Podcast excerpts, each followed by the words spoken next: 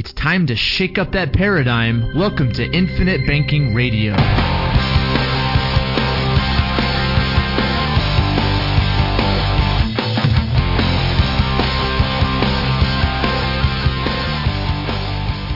Hey, everybody. Thank you uh, for downloading this month's podcast. This is Patrick Donohoe. You are listening to Infinite Banking Radio.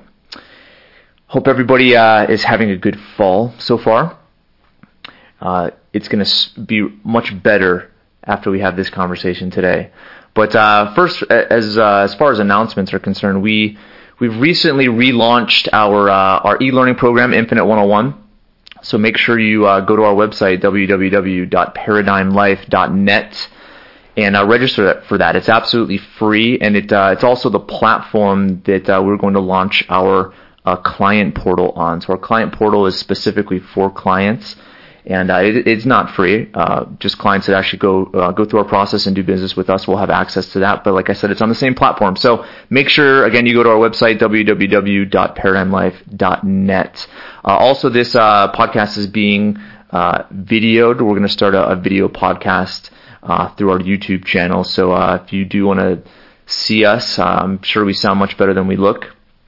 you can do so by going to our YouTube channel, which is youtube.com forward slash paradigm life. Okay, so the reason uh, reason why I think this month's podcast is going to be uh, awesome is I have a, a really special individual here, uh, Eric McGuire, and and Eric and I have been I think connected on LinkedIn for for uh, for a number of years, but never actually uh, connected. Literally, even though you were just yeah. you know 45 minutes, uh, an hour away. Um, but uh, but Eric, uh, his his brother was in the financial services industry and uh, was a big influence on on me a number of years ago, and uh, and uh, tragically passed away in an airplane crash in 2006. Uh, and he did quite a bit. We're going to talk a lot about him today, as well as his one of the, the, the publications he he made, uh, which is called "The Economic Value of Certainty." Um, but but Eric, why don't you uh, just maybe take a moment and introduce yourself and where you're from, what you're about, family situation, just general introduction. Great. Yeah, I'm glad to be on the call. Like you said, I'm the brother of Les McGuire, and um, I live in Provo, Utah, just south of Salt Lake. Mm-hmm and have a family, five kids at the moment, wife, just great life, you know, beautiful kids, you know, happy, doing, living the dream. So. And you and, and Les Les got you into the financial services industry back in 2005ish, 2006ish, correct? Yeah, it was a little bit before that. Okay. Um, he he discovered these things early 2000s, mm-hmm. and I was just graduating from college um, in 2001. And so he introduced me to these concepts, and me as a business owner at the time he, he introduced it to me as a business owner, and I mm-hmm. loved it. Graduating college, but I still had a business on the side, and and then so I, I he introduced it first that way, and then I started to mentor under him and follow him around to kind of help him out. Never formally got into where I was meeting one on one with clients, but I'd be in meetings with him. And so I learned these principles from him. And then when he passed away in 2006, kind of took the torch over and, and saw the value and the the um, what he did to people's lives, and I wanted to have that same impact with people. Yeah. So that's what got me in the business in 2006 to meet one on one with people and start helping them directly. And I and it, you probably felt like I was stalking you, but uh, but I, I you know when we met up this summer, yeah. you know I emailed you through LinkedIn and. uh and then we met up, and I'm like, man, I don't know if you know who I am. I'm, yeah. I'm sorry. I, I swear I'm not gonna like sell you Amway or anything. but but we had a great conversation, hit it off, and obviously, you know the apple doesn't fall far from the tree, and so it's uh it's gonna be a really cool conversation today. So we're and you were actually on my to do list at the time too to call. Oh, yeah, like right. you, you yeah, were on my mind earlier in the spring, you know more, more March April time. Yeah. I was thinking I should call Patrick up and just connect and you know get to know him. And we were actually friends on Facebook too, so both places. Oh, I would yeah. see you pop pop up here and there. And every time I saw it, I think I better reach out to him. But you you beat me to the punch, so you get credit for everything. And it's and it's been really cool because you've uh, you know we've we've been working together for almost six months now, and it's uh, it's been it's been really awesome to have your perspective on things. So so we're going to talk primarily today about one of the publications that uh, that Les Les wrote. What do you know? What year did he write the Economic Value of Certainty? I know he wrote it ironically on my birthday, August nineteenth, really? but I can't remember what date. I think I put it in here. It was either um, it was probably two thousand four, two thousand five. I think it was 2005, 2005, if I remember correctly. Okay. So we're gonna we're gonna put, put the in. we're gonna put the PDF, and we have a really neat pamphlet that you actually published, yeah. uh, which is right there. But we'll uh, we'll put the the PDF and also some contact information if you would like the actual physical pamphlet. So let's talk about the economic value of certainty. I mean, what, what was what's the premise? What's the premise behind it? He basically brought it into. Um, it's really a principle that we operate in our life all the time. We don't really identify it, but he he tried to identify it and then tie it to the financial services industry. Okay. And we get raised with certain phrases, and he doesn't include this in this in this publication, but you know, a bird in the hand is worth two in the bush. We've heard of all these things as we're been brought up. Yeah. But that's really what is he talking about? Certainty. Something Yeah. in the hand is worth more than not in the hand. And so he talks about in the economic sense, a dollar, a guaranteed dollar, has more value than a non-guaranteed dollar. Yeah, and it's it's interesting. We, I think, in a sense, whether we acknowledge it as such, work on a kind of a probability, and Yeah. it's the probability of this, the probability of that. I mean, the probability of tomorrow is very high just because we've experienced new new days. Yeah. Uh, the probability that our routines in life are not going to change are, are pretty certain.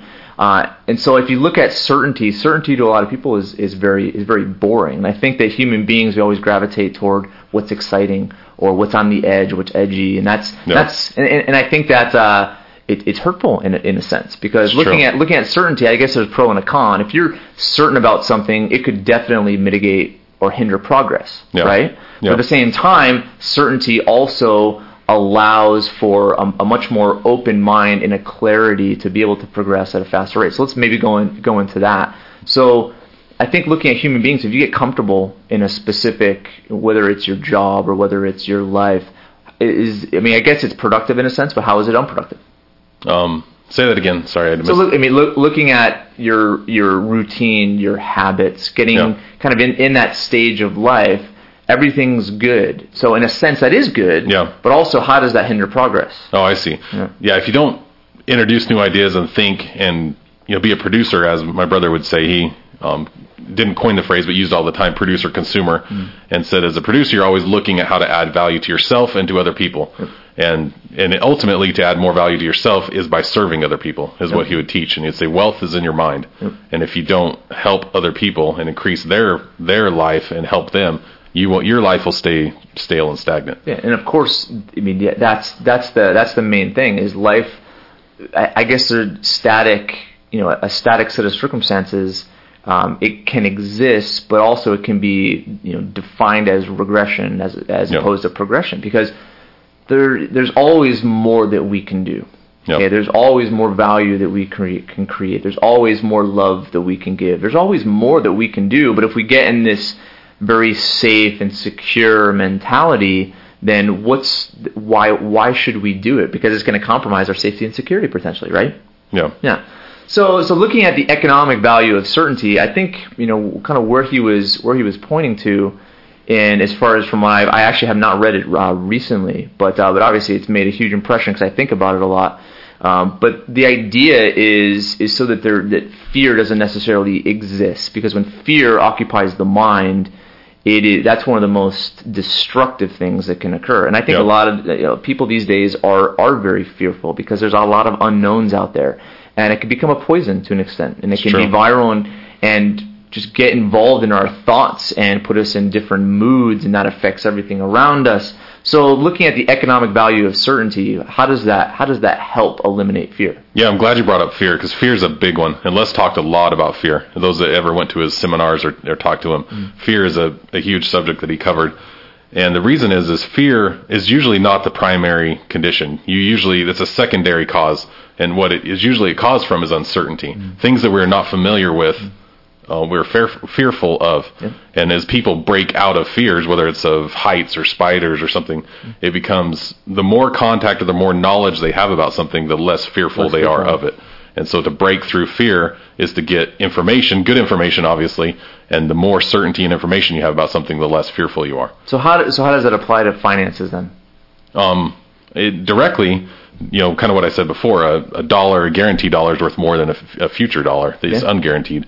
And, um, and I think for the human condition, I think we're really, really good at operating when we know the parts and we know the variables and we know what's going on. Mm-hmm. And we get kind of a paralysis when we, there's parts of something that we don't know. We're, fa- we're fearful to move forward into something if there's unknowns that we don't know how to handle. Yeah, I think, and as, if you look at, I think debt is a, is something people are afraid of, not because of the debt itself or what the debt purchased, but because there are payments associated with it, and those payments have to be made for spe- a specific period of time. There's Yeah. an unknown out in the future, which is, am I going to be able to make this? Therefore, trying to eliminate that future fear.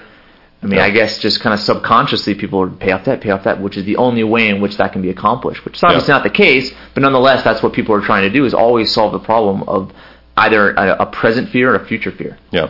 And with that same fear, I think people are taught now, and this is what we try to kind of debunk, is that to prepare for retirement, they have to have their money in the market. Mm-hmm. And the market is up and down. So they live throughout their working career with money in the market. Their retirement is basically hanging in the market. Yep. And there's a fear behind it that you don't know when you hit the age that you say you want to retire Mm-hmm. whether the money will be there. And he was saying if you could get the same results, get the same money at retirement, but it's a guaranteed dollar to be there, Yep. the, the your working years will be great, and plus you'll you'll be happy because you know it's going to be there, and also that will unlock your mind to do things that you would never have done before in that fear paradigm. And right now, I mean, if you look, that's there. There's studies done and surveys that that's the top top main fears of especially older individuals, which is running out of money Yeah, uh, or uh, or health you know health healthcare problems.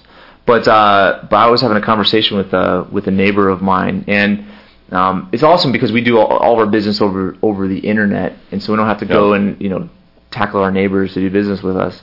But uh, but it was interesting having a conversation and just individuals how they look at just a, a, a simple idea that's that's brought about through the traditional financial services industry with qualified plans and what the market does over time and what your money is going to be. No. And he was you know he was talking about man I could you know in in a hundred years my kids could have fifty million dollars in, inside of their Roth IRA and I'm like yeah they they probably they probably could but I mean what does that matter now?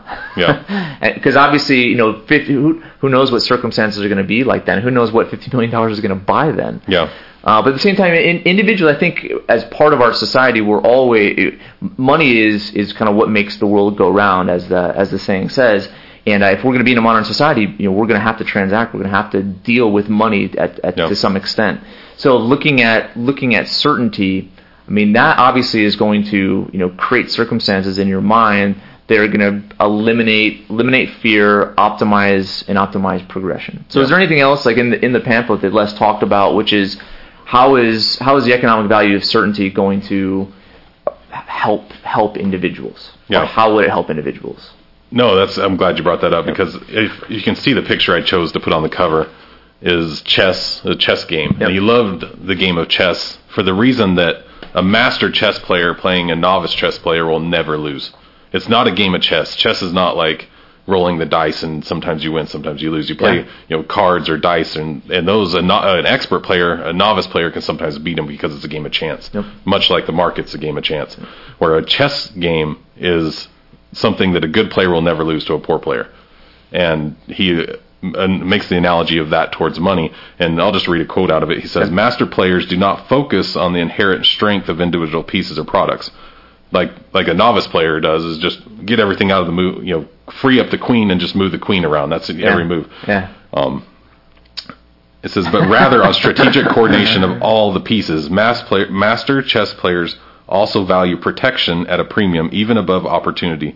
They are patient because they know that if they can avoid losing their resources, eventually lucrative opportunities will arise. And I, I love that. And they, and he talks about how a chess player can beat you with a pawn just as easy as he can beat with a Queen. With a queen. Yep. And he looks at everything in a macro, and that's what we try to teach people: say, look at the big peak picture. Don't look at one product. Look at everything going on and coordinate those. Yeah, and if and if individuals just knew about what the pawn could do and didn't know how the other pieces operated, Yeah, I mean, that's all they're going to be able to deal with. exactly. So, so yeah, I think I mean there's obviously a tremendous amount of, of parallel there to other aspects besides besides finance.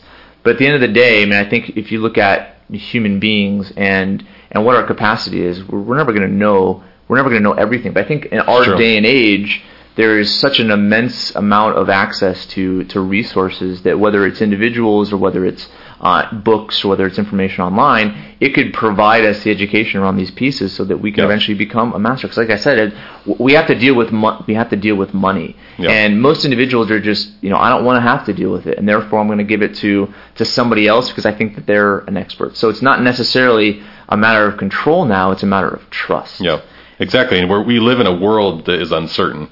But what he is saying, you know, he's not saying we can't control the world around us. What we can tr- control is ourselves. Mm-hmm. And and we talk about this a lot and as we get together that we uh, help our clients have the maximum number of choices because when you move forward 20 years if you have five choices versus one, One. choice then you have a lot more options. So if the world is different 20 years from now than what you thought it would be, you have five choices versus one choice. And the more choices you can have and the more freedom and flexibility, the more power you have and the more certainty. Well, it makes you th- it makes you think different. And I think at the end of the day, a lot of a lot of what's being what what Les is trying to get across is is the ability to is the ability to critically think. Yeah. Is to rationalize different choices. Is to rationalize options. And unless you have a specific system or a set of rules or something to initiate that, you're not gonna you're not gonna do it. And I think these days, unfortunately, I think we all fall victim to this, which is uh, not critically thinking. We Yeah. always look at the status quo. We look at popular opinion. We look to those who are on a pedestal who sound like they know what they're doing. Yep. And because of that, that's what allows us to make a decision. And it's not necessarily the, the right thing. Even though it may sound good, Yep. it may not be the right thing. And so, as far as getting to this, this idea of certainty, there's a lot of responsibility on the shoulders of the individual to recognize that it is certain. And then, once they do have some sort of clarity around it, it's, it's to take action Mm-hmm. and actually do something about the, cir- the circumstances. No, I like it. I like what you're saying too because I feel like when we teach people, we don't, you know, versus the popular media, we're not introducing just a product and saying do this, this, and this. Mm-hmm. We start with education, and it always goes back to education, and we'll even drag out the process with someone for the education purpose. And Les talked about it before that in the world of financial planning, saying I'll do it because I trust you is like the most coveted thing a, financial advisor can get, and that's exactly what we don't want. Yep. It's we don't want people just doing it because they trust us. They want to do it because they know what they're doing. They have the knowledge. We've increased their capacity to make decisions, and and they're empowered by that. Yeah, And I, I kinda- love that with when we meet with clients that we're not just trying to push the latest product on someone. We're trying to educate them on how to think. You know, paradigm life. Obviously, a different paradigm of thinking Yep. will give them greater certainty. And at the end of the day, I mean, you look at you look at money itself and where money comes from. I mean, money money isn't just it doesn't just appear. I mean, money is a representation of a person. Yeah. Okay, the money doesn't exist unless they've done something, and so that something is essentially what they controlled, and it came from them. It was part of them. It was a part of a talent or ability and so forth.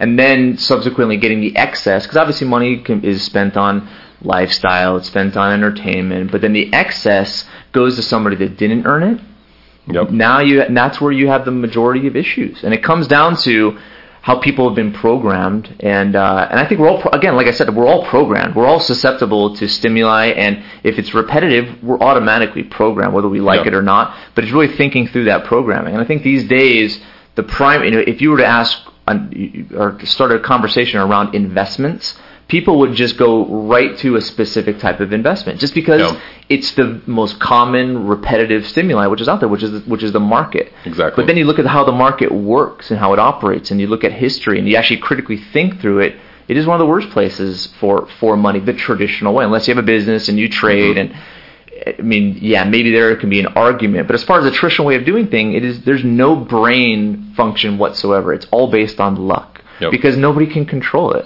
And, and you're right. And most most financial planners will say the money is the only variable they touch. And to go back to um, his article or his pamphlet that he wrote, he says um, his definition of economics is a science of scarcity, and he says money is certainly a scarce resource, but we must remember that it is not the only limited resource in people's lives. Hence, economics is not inherently a financial discipline, but rather a science of the efficient use of any resource. And he goes on and lists some of those, and he says where it says risk is not limited to the potential loss of money, but also broadened to include the possibility of underutilization of any resource.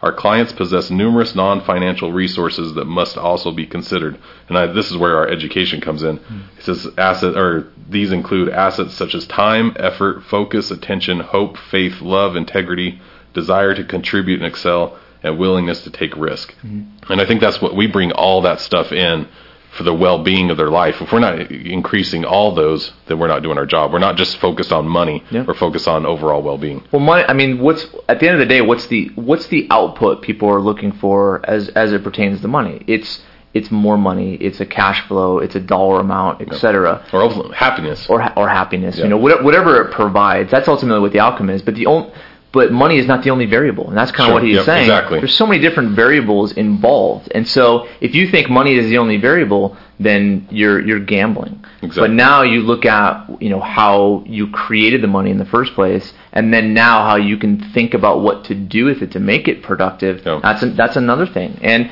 yeah, a bird in the hand or two in the bush, whatever whatever the you know whatever the, the metaphor, the analogy that you that you use, you're going to be the best steward over your money. Yeah. Ultimately, at the end of the day, even though somebody else may be able to throw it here, throw it there, and earn a rate of return, they may be able to do that. They may lose it. There may be things outside of their control that Yeah. that, that happen. Um, but at the end of the day, if you if you study, if you learn, if you uh, dedicate yourself to to actually thinking and looking for opportunities, they're everywhere. Yeah, and he'd often say, "Is your what you're doing? Does it work across all circumstances, or only the best circumstances?" You know, and I think a lot of people, you know, they put money towards their retirement. That it only works if everything goes goes right, Yeah, and that and that's what that's like the that's anti-life because Yep. things are always going to go different than we plan because human beings are fallible. We we change our minds. Yep. Uh, tr- different trends uh, affect and influence things. I mean, it's it's just amazing to think about life and how how fast paced it is these days. How many things are changing and how that how that ha- is a ripple effect through through everything. Yep. So yeah, I think I think the the immediacy as well as looking at you know what a game plan is or a system or a strategy, it has to be relevant now and also relevant in, in the future. Yeah. I'm looking at the stock market. That's just simply not the case. I mean, think about That's it. true. Go back to you know the the turn of the century. There wasn't E Trade or Ameritrade. I mean, there has to there had to be some antiquated set of procedures to actually make the stock market work. But now, what do you do? I mean, I could log on here and do in within 30 seconds buy 100 shares in Levi's or, Yeah. or whatever. And and so a, a lot of the market these days is uh, is changing, but people look at it that it's the same as it was 100 years ago. Yeah. it's just simply not. and he didn't even touch on that, saying, if you bought 100 shares of Levi, what control do you have on whether Levi is successful or not? Yeah. None. Yeah. Like, I mean, you can buy their shares, but you have no control whether it's Yeah. that. Where banking on yourself, the philosophy mm-hmm. is you are accountable, you're responsible, but you have control of you. Yep. You can make the decisions. You can think for yourself. You can, as time goes on, make the proper choices to better yourself. Yep. You I- have yeah. complete control. And now that you think about it, I mean, one, one one of the thoughts that's going through my head is, is the idea of certainty. And because obviously we use a financial product, that's how we get paid. That's what the what our what our business really is. Uh, but it's a financial product that has transcended so many different time periods, and it's not based on some you know set of circumstances that may or may not happen. I mean, it's contingent on what is inevitably going to happen to everyone. Yep. And looking at probability and statistics, all you really need now. Again, there's I don't think there's anything as a, a perfect absolute. Um, but if you look at you know death, I think it is in a sense uh, absolute. But just statistics in general, if you have a big enough sample size, you can know what sort of events we're going to happen. That's why most Yep. insurance companies are are profitable, is because they have a lot amount, a, a large amount of data, Yep. and they're able to look at what variables pertain to this data and how do we price that to be profitable. And at the end of the day, insurance companies that's what that's essentially what they do. There's not much Yep. gambling there whatsoever.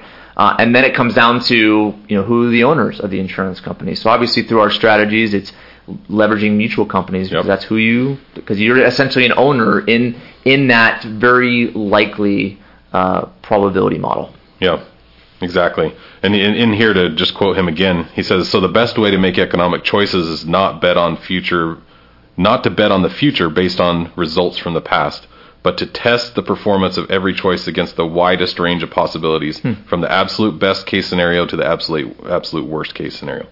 It's kind of what you're saying that Yeah. you know. Don't don't drive the car based on the past. Drive the car based on all the possibilities of the future. Yeah. and look to the future. That's interesting. No, And- it's such a yeah. It's it, again, like I said, it, it, it corresponds to so many different so many different aspects of life. But obviously, money is is really what's on everybody's mind throughout the day. Yeah. And it's it, it typically is not always a, a favorable outlook or perspective. And you hear oftentimes with you know individuals dreading opening some sort of quarterly statement or opening up their brokerage account because again it's it's a, it's a gamble. It's will it be higher or will it be lower? But there's no set there's no set of certain circumstances whatsoever there. Yeah. And I think I'll, I won't read it, but I'll use his analogy because I think this will kind of tie it together for listeners. But he talks about driving down a 100 mile stretch of highway. I don't know if you remember this or not. And anybody Yeah. that's driven, you know, in the South, you get freezes every once in a while. You always see the signs by bridges, you know, that the bridges may have frozen over when mm-hmm. temperatures get down. So most of the country has it. You know, can drive in places where black ice is a real thing. Yep. So you're driving down this 100 mile stretch of far- freeway, you hit black ice. The car, you know, goes out of control. Luckily, you get it back into control. But what's going on? You're, you know, you're tightened up. Adrenaline's pumping. You know, fear sets in, right? Mm-hmm. And he says, the next 100 miles, how do you drive? you know, do you drive 100 miles an hour or do you drive 40 miles an hour? Obviously, you drive much slower because of the uncertainty ahead. And he says, after you've driven the 100 miles, you look back and you may never hit black ice again, but you drove 40 miles an hour during that period of time. Yep.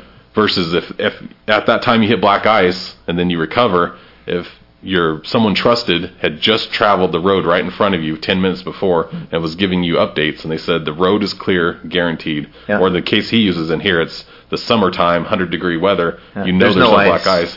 how do you drive? You drive you know speed limit or you know maybe 10 over. If it was less you know 100 miles an hour. But Did he drive fast? Oh yeah, he loved his he loved cars and, oh, and driving fast. But anyway, so you drive, you know, 80 maybe instead of 40, mm-hmm. and that's the certainty he's talking about. Is when you have that certainty of what the future holds, Yep. you can perform differently today. And he uses another analogy saying, if you have a rich great uncle that leaves you a million dollars. And you know you're going to get that million dollars a year from today, and you go verify it. You see it; it's in gold or something sitting in a vault. Yep. You can touch it, look at it, but you can't do anything with it for one year. Does your life change today? Mm-hmm. Absolutely, Absolutely. right. I mean, you live life differently today, even though you never, you don't get that million dollars for a year. And as you start pushing it, you know, is it does it change if it moves two years or five years or ten years? And that's what you're talking about. We have a certainty of the um, mortality rate of humans. We know everyone's going to die. Life insurance companies are good at predicting that. Yep. And there's a certain event that will happen in everybody's life. And because of that certainty, we can perform differently today. It's interesting. There's a what, as you were as you were talking, talking about kind of s- speeding. There was a there was a special. I think I've mentioned on the podcast before. There was a special called uh, Mind Over Money on PBS, and uh, and this was I think this was a couple couple of years ago. But on on this special, it just talked about what what kind of goes on in the brain of of somebody, their brain activity associated with financial decisions.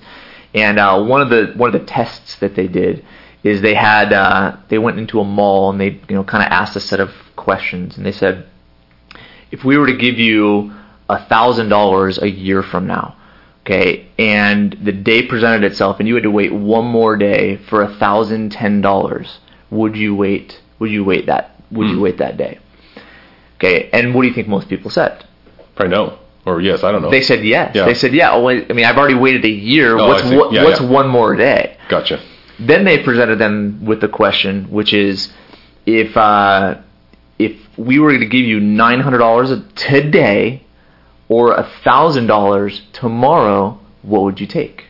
Did they change? yeah, they changed. They did? Yeah. Huh. They said I'd take nine hundred dollars today. Wow. So, so my point is, I think we look at, we look at kind of what drives Mm-hmm. the decisions that we that we make, and we're very short term. We are. Even though fin- finances is a marathon. I mean, our life. Um, it depends on how old you are, of course. But you know, your life could stretch on for another 50, 60, 70, 80 years. So Yeah. you're not really concerned about 30 years from now, or 20 years from now, or 50 years from now Yeah. okay you're concerned about right now and what is you know what's what's sexy what's exciting what's you know can you take the risks that's what, that's what people always say well i can i can uh, i can Yeah. afford the risks and it, it's it's amazing that if you don't because again the, the the that that uh that scenario you know waiting a waiting an extra day a year from now or waiting an extra day today I mean it's the same variables Yeah. Okay, but looking at how perspective changes is very is very interesting because I mean obviously immediacy and wanting good returns, wanting to take risks. I can understand that. I mean I understand where the the human energy comes from to to basically make that decision. But at the, but at the same time, you have to rationally think through that and see Yeah. what's occurred in the past, what's and what's most likely going to happen in the future, and it never ends up the way people think. I'm glad you brought that up because he taught, he addresses that as well, talking about risk. And we've really been duped into thinking that to be prosperous you have to take risk. Yep. And it, to prove it is to say you think being you know risky you want you know people say oh yeah it's the sexy thing to do Yeah. but if you say i can guarantee you tomorrow I have a thousand dollars or you can take some risk and it may or may not be there. Which one do you want to take? You always want to take the guarantee. Yeah. but for some reason people think in the market to be successful you have to be risky. And that's what we kind of try to teach people is that your success does not depend on the, how much risk you're willing to take. It actually depends on how much you want to get rid of. You know warren buffett probably one of the richest people and most savvy uh, investors we know, you know, his his mantra is never lose money. Don't take risk. He he mitigates his risk to as near zero as possible. And he's he's the smartest one at this game. So he doesn't think risk is sexy, but we've kind of been taught, hey, to get a higher rate of return is sexy. So to to risk yourself and it's it's foolish. And it kind of goes, you know, goes to your your comment on the, the hundred shares of Levi's. Uh, that's the thing is he, he knows how to go in, value the business, and he's not going to buy 100 shares. He's going to buy the he's going to buy the Buy majority business. shares and operate it like a business and have influence over directing that. So most people say, oh well, Buffett's Buffett's in the market and Benjamin Graham was in the market, but no, they invested a lot differently because it was it was business. It was things that they control. If they didn't have control, there'd be they'd have no business Yeah. in that type of investment. So Exactly. But, and but- one thing that you mentioned that I liked as well, talking about risk and these things, is, is we project that we'll be a different person down the road. But if we hate paying taxes today, what makes you think when you get so if we defer money now, so because we're fair, we don't want to pay our taxes or don't want, we want to pay taxes but not pay taxes now. Mm-hmm. What makes you think when you hit retirement you're just suddenly going to wake up and say I love paying taxes? and you've probably noticed this with your clients. Oh, yeah. You get you know retired age people. They still absolutely do not want to pay taxes. So what happens is they never touch that money. Yep. It just becomes locked away and and never utilized. until one day it's going to be utilized by their favorite uncle. Exactly. Or least And- favorite uncle. And he points out what is that? If I have money, I never touch it and I pass it on to somebody. Life insurance.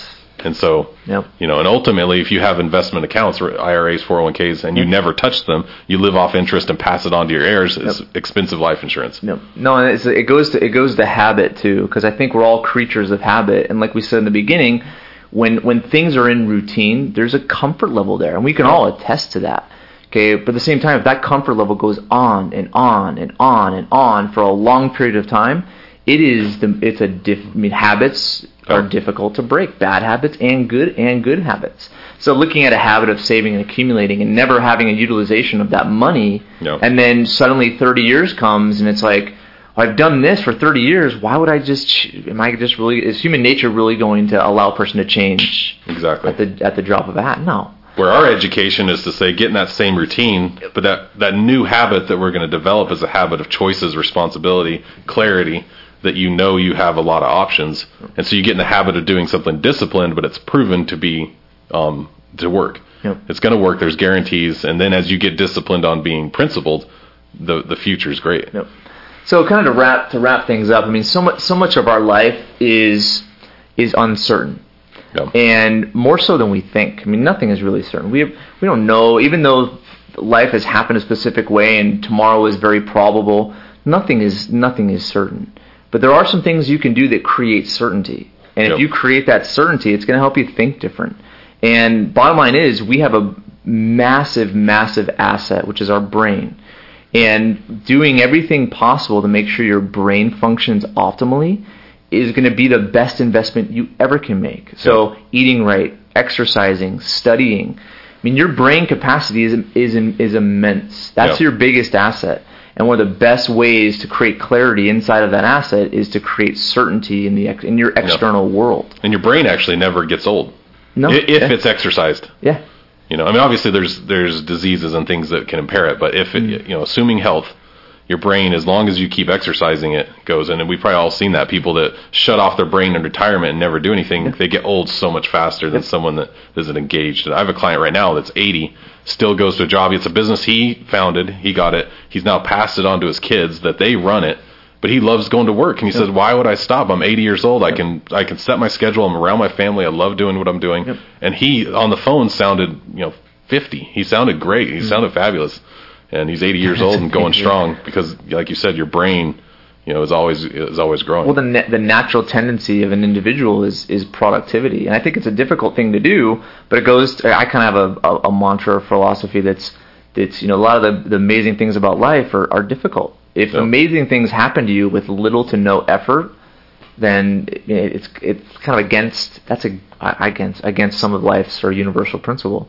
But uh, but yeah, but looking at productivity, I mean, it's it's all about being passionate about something. It's all all about um, you know making making progress. And Yeah. so and, and once the brain shuts off, the progress is is inhibited. So certainty again, it's hard to come by. But if you create elements of certainty in your life, it's just going to make you be all the more all the more productive. Yeah. So, okay, cool. So we're gonna put the uh, we'll put the PDF on uh, on the blog, Yeah. and uh, so we'll put it on our website as well. So if you're on the blog, we'll have it there.